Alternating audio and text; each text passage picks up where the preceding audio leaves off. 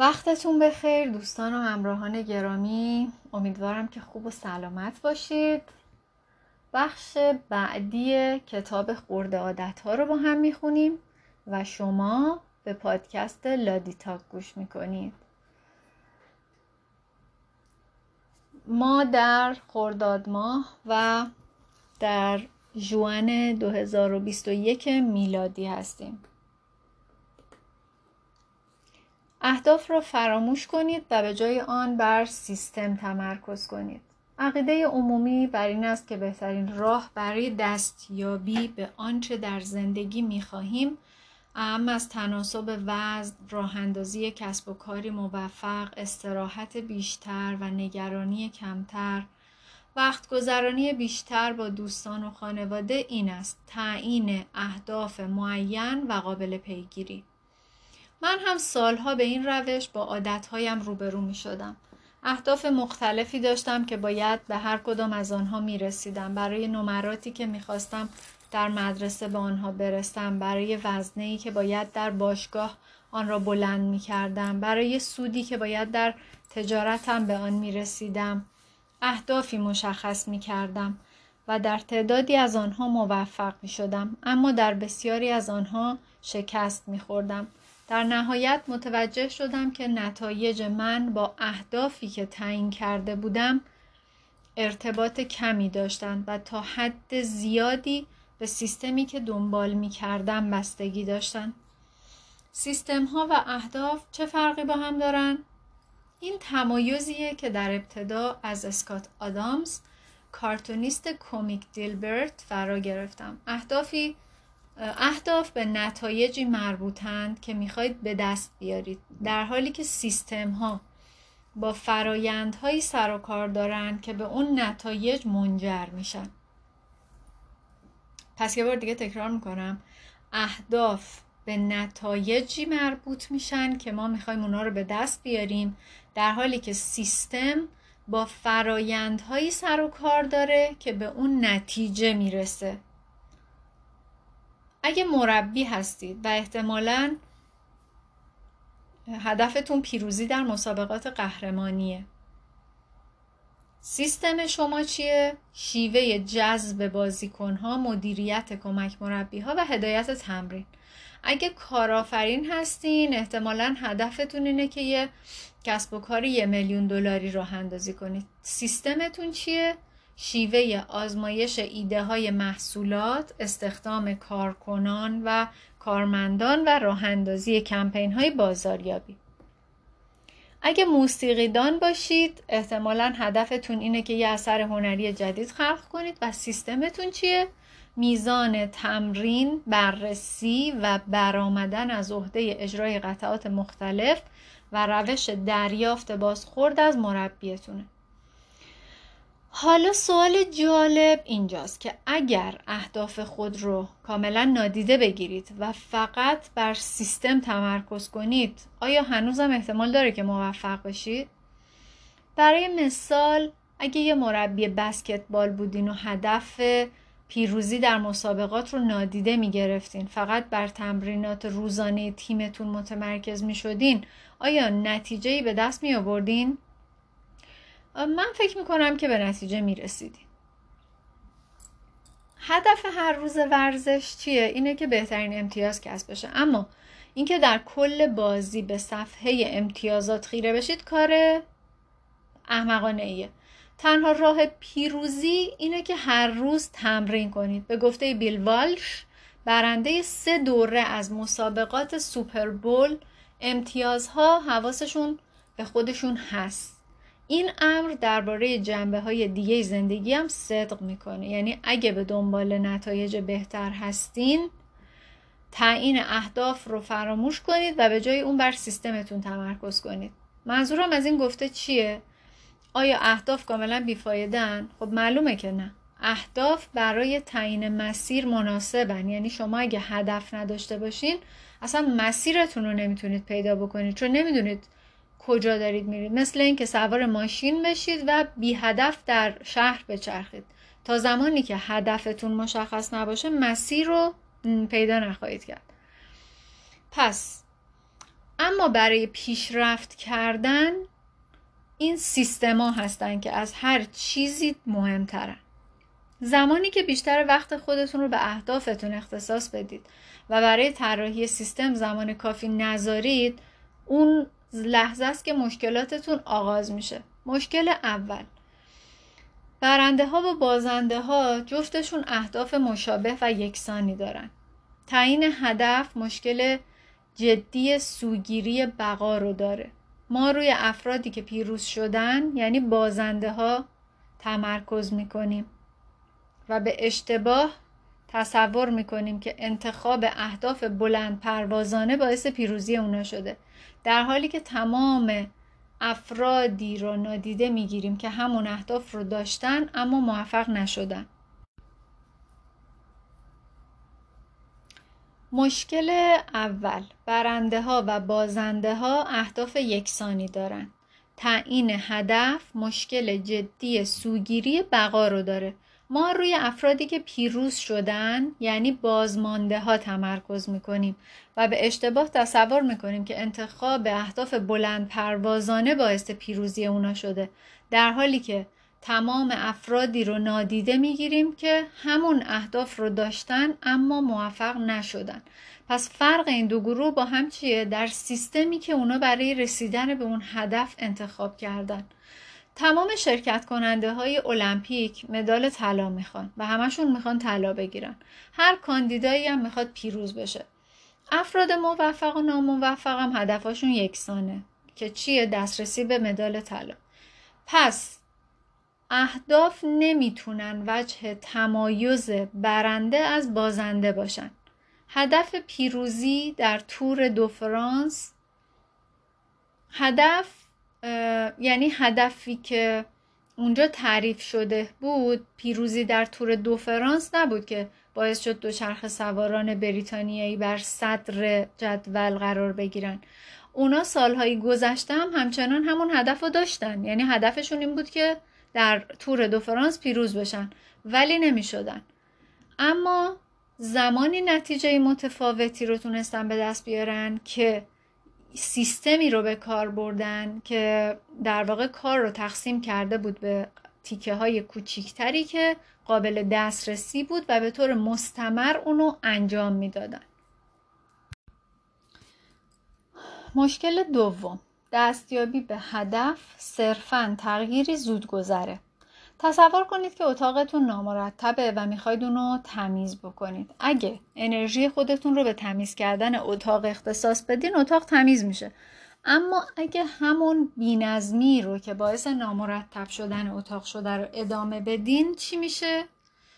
دوباره همون اتاقی که انرژیتون رو صرف کردین، تمیزش کردین، برمیگرده به همون روز اول، یعنی تلی از زباله و آتشغال خواهید داشت که مدام توی فکرتونه که تمیزش بکنید. پس از اونجایی که سیستمتون رو تغییر ندادید برای اینکه به هدف دسترسی پیدا کنید، هدف شما همچنان همون قبلیه که تمیز کردن اتاقه، ولی چون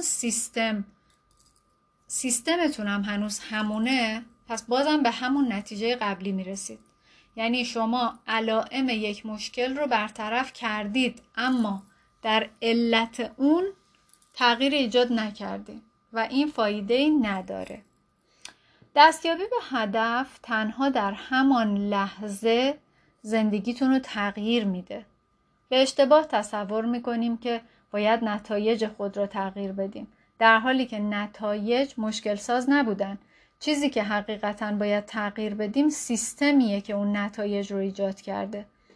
زمانی که مشکلات رو در سطح نتایج حل بکنیم، فقط موقت حل میشن، مثل همون تمیز کردن اتاق. برای دستیابی به نتیجه مورد نظر باید چیکار کنیم؟ باید مشکلات رو در سطح سیستم حل بکنیم و داده های ورودی رو تغییر بدیم تا داده های خروجی و بازده خروجی تغییر بکنه. مشکل سوم، اهداف شادی شما رو محدود میکنن.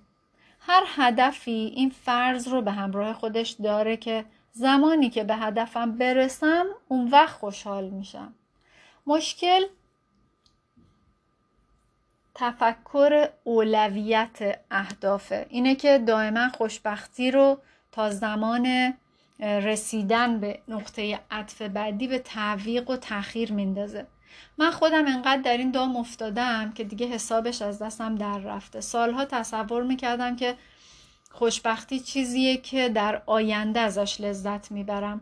به خودم قول میدادم که اگه 10 کیلو عضله داشته باشم، یا اگه تجارتم بگیره، اگه ثروتمند بشم، اگه فلانجا خونه بخرم، اگه فلان ماشین رو بخرم، اگه با فلانی زندگی کنم و هزار تا اگه دیگه، اون وقت میتونم به آرامش کامل دست پیدا کنم. در صورتی که اینطوری نیست. علاوه بر اون، اهداف مشکل یا این یا اونم به وجود میارن. یا به هدفت میرسی و موفق میشی، یا شکست میخوری و ناامید میشی. در این صورت به صورت ذهنی خودمون رو توی نسخه محدودی از شادی محصور میکنیم و این درست نیست.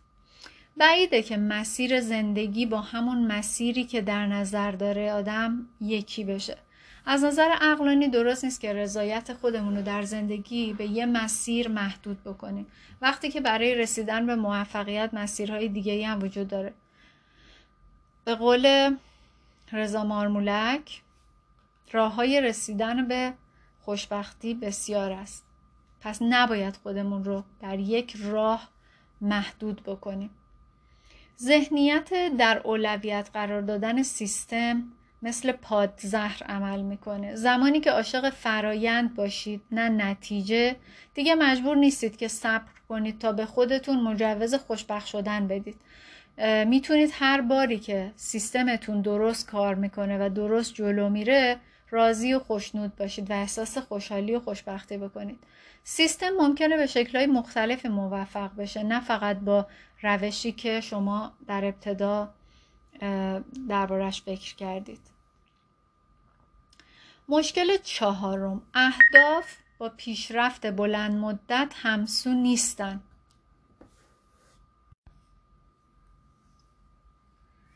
در نهایت، ذهنیت هدف محور میتونه تأثیری مثل یویو ایجاد بکنه.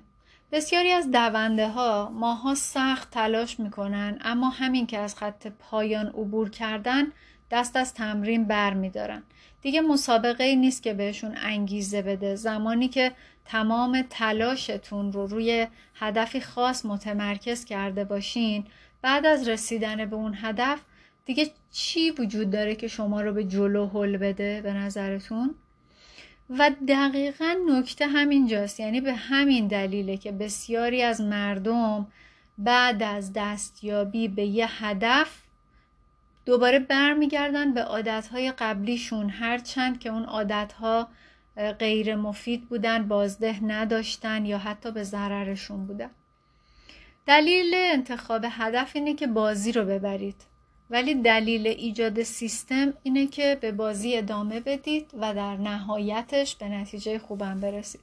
تفکر صحیح بلند مدت تفکری بدون هدفه. صحبت از یه موفقیت واحد نیست، بلکه یه چرخه بی پایان موفقیت و پیشرفت مد نظره. در نهایت تعهد به فراینده که پیشرفت رو میسر میکنه. سیستم خورد عادت‌ها. اگه در تغییر دادن عادت‌هاتون مشکل دارید، بدونید که مشکل از شما نیست. مشکل سیستمیه که دارید استفاده می‌کنید. عادت‌های بد به طور مکرر خودشون رو نشون میدن، نه به این دلیل که نمی‌خواید خودتون رو تغییر بدید، چون سیستمتون برای تغییر اشتباهه. یعنی راهی رو که انتخاب می‌کنید برید که خودتون رو تغییر بدید، راه اشتباهیه. شما به اندازه سطح اهدافتون رشد نمی کنید، بلکه به اندازه سطح سیستمتون نزول می کنید. متوجه شدین؟ یکی از مضامین اصلی این کتاب تمرکز بر سیستم کلیه، نه انتخاب یه هدف واحد که یکی از معانی عمیق‌تر کلمه خورد عادت هاست. در حال حاضر احتمالا متوجه شدید که خورد عادت به معنای یک تغییر کوچک، یک دستاورد جزئی و حتی 1% بهبوده. خرد عادت‌ها صرفاً عادت‌های قدیمی نیستن، بلکه بخشی از سیستمی بزرگترن. درست همونطوری که اتم‌ها ساختارهای سازنده مولکول‌ها هستن، خرد عادت‌ها هم ساختارهای سازنده نتایج قابل توجهن. عادت‌ها مثل اتم‌ها میمونن توی زندگی ما. هر کدوم یه واحد ضروری هن که به موفقیت کلی ما کمک میکنن. این واحدهای کوچیک در ابتدا بی اهمیت به نظر میرسن، اما خیلی زود کنار هم که قرار میگیرن به دستاوردهای بزرگی منجر میشن که از تلاش اولیه هزاران برابر عظیمتر و بزرگترن. اونا هم کوچیکن هم مقتدر و این معنای خرد عادته. یک اقدام یا جریان منظم که نه تنها کوچیک و آسونه بلکه منبع قدرتی به یادماندنی و جزئی از یک نظام رشد پربازدهه. این تعریف خرد عادت بود که خیلی مهمه. حالا فصل اول رو یه جمع‌بندی بکنیم. عادت‌ها سود مرکب بهبود شخصیتن. یعنی اگر شما روزانه 1% هم بهبود پیدا بکنید نسبت به روز قبلتون، در بلند مدت بازده فراوانی خواهید داشت. عادت‌ها مثل یه شمشیر دولبن، اونا میتونن یا به سودتون کار کنن یا به ضررتون. به همین دلیله که درک جزئیات و توجه به جزئیات بسیار ضروریه. در اغلب موارد اینطور به نظر میرسه که تغییرات کوچیک تفاوتی ایجاد نکنن تا اینکه فرد از آستانه مهمی رد بشه. در هر فرایند رو به رشدی مهمترین نتایج با تأخیر و به صورت خیلی آهسته آهسته دیده میشن. بنابراین اگر میخواید موفق بشید باید صبور باشید. خرد عادت یه عادت کوچیکه که بخشی از یه سیستم بزرگه. همونطوری که مثال زدیم که اتم‌ها ساختار مولکول‌ها رو میسازن، خرد عادت‌های ما هم سازنده ساختار نتایج قابل توجه هم. یعنی اگه نتایج قابل توجه رو مثل یک مولکول در نظر بگیریم، خرد عادت‌ها حکم اتم‌های سازنده اون مولکول رو دارن. اگه فرد به دنبال نتایج بهتره، باید تعیین اهداف رو فراموش کنه و به جای اون بر سیستم تمرکز کنه. این به معنای این نیست که هدفی نداشته باشید. به معنای اینه که وقتی که هدفتون رو انتخاب کردین، تمام تمرکزتون رو بذارید روی سیستم، روی مسیری که برای رسیدن به اون هدف انتخاب کردید. انسان‌ها به اندازه سطح اهدافی که دارن رشد نخواهند کرد. به اندازه سطح سیستمی که ازش استفاده میکنن نزول میکنن. در اینجا فصل اول کتاب خرد عادت‌ها به پایان رسید. به نظر من میتونید دوباره برگردید و این اپیزود و اپیزود قبلی رو گوش بدید. اگه نیاز داشتین خلاصه برداری کنید و سعی کنید که عملی برخورد کنید، یعنی توی زندگیتون ازش استفاده بکنید و ناامید نشید، استمرار داشته باشید. میبینید که به نتایج ارزشمندی دست پیدا میکنید. من تجربه شخصی خودم رو در پایان کتاب میگم که من همین کار رو توی زندگی خودم کردم و نتیجه گرفتم. امیدوارم که براتون مفید و کاربردی بوده باشه تا اینجا و تا اپیزود آینده بدرود.